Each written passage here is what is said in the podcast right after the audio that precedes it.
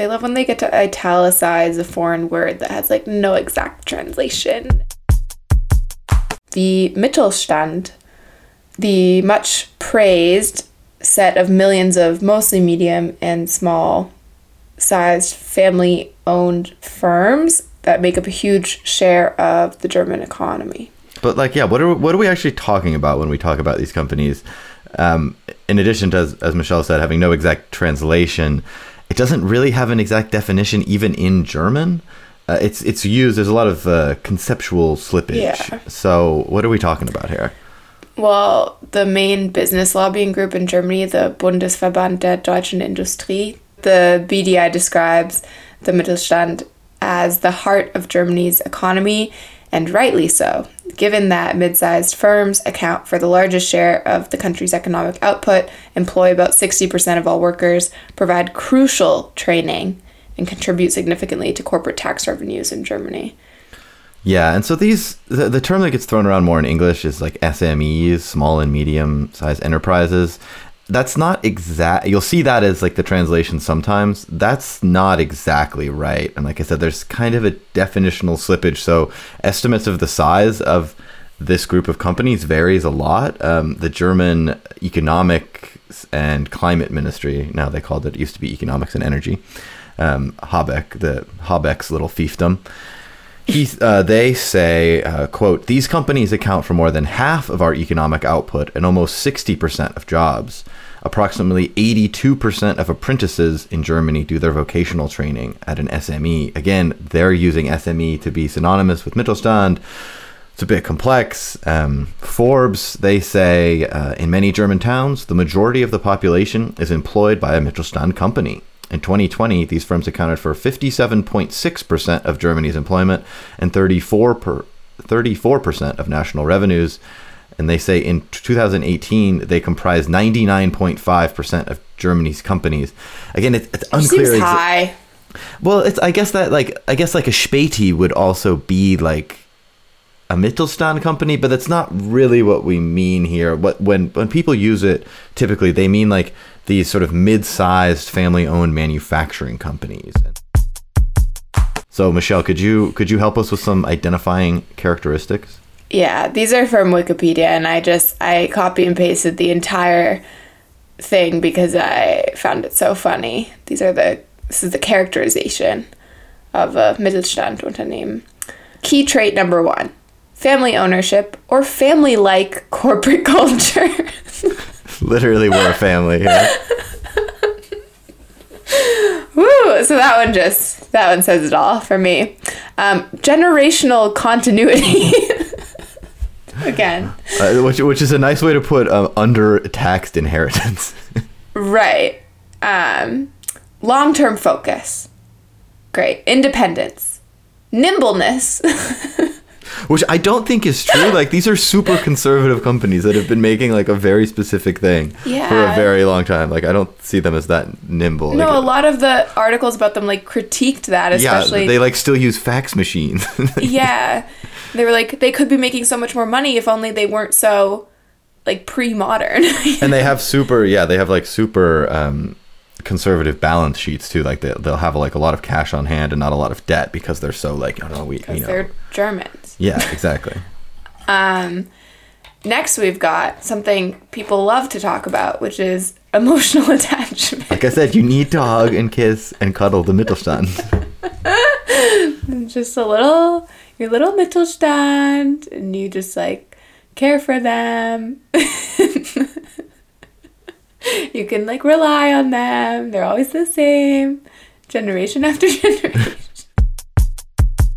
And so, like I said, though, there's not really a clear understanding of what they are. Back to the BDI, they even say there's no single clear-cut definition. Based on the definition provided, among others, they say this is enterprises up to 500 employees and an annual turnover of no more than 50 million. That's considered an SME. They then say the balance sheet is irrelevant.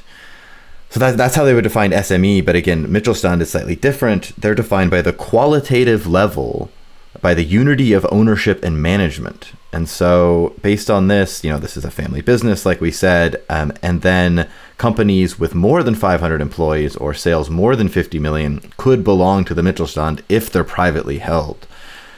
What this means is, rather than viewing it, sometimes they say, you know, this is the intermediate group of companies. But based on this definition, which is how a lot of people define it now, it's actually just sort of more, it's more of a vibe, and because it's family owned, and it has nothing to do with the size. And so based on this definition, like Koch Industries in America would be Mittelstand, even though we know they're one of these like giant, extremely evil companies. Like, I think the biggest privately held company in the US, and Melinda Cooper recently had a piece about this in Dissent about sort of family capitalism in the US. And so these huge, really often very exploitative companies that don't have good labor standards, not unionized to the same extent as some of these larger firms, but they're still considered like Mittelstand in Germany, which I think it's a really important kind of slippage, and I don't think this definitional slippage I talked about is an accident, because it's a way of garnering political sympathy for these companies that they paint as like mom and pop businesses. But many of them are huge, with revenue in the billions, but this small-timey image makes them a very politically appealing and influential group. Should we do an example? Yeah. Take us through it. So this example really cracked me up, because I know we joke a lot about like, oh, like there's like the one input, and like some German guy invented this exact screw to these exact configurations, and it made him and his grandchildren like millionaires, you know? But then they really did interview a screw company. Well, I was joking about the screws, but this is like, we literally have a screw company. So here we have DW, Deutsche Welle article, one of their English ones, about the small but surprising secret to Germany's economic success, where they do a little portrayal of a Berlin-based, actually. Wow, it's not usually where you associate it with, right? Like, this is famously in kind of the South, like where you were in the Southwest, and like Baden-Württemberg and so on. And the name of this company is Berliner Schrauben, so Berlin screws. amazing name. Come on. And they quote, but the name doesn't quite reveal the full story. Berlin does not screw. Whoa. Like, okay, how tell me more. How interesting can little metal bits really be? And they go on to say screws account for 60% of turnover. Berliner Schrauben also supplies pipe fixtures, dowels, wood connectors. They both screw and lay pipe. That's great. And a range of associated tools. And then it's so funny. They quote the guy. Oh my God. The guy who runs this company, he says, "You don't notice screws, but they hold everything together." Isn't that beautiful? It's great. You really see how he views his role in the world. It's like, slightly bitter, but like unsung hero of the economy. Yeah. Nobody notices me, but but I'm necessary. I'm here.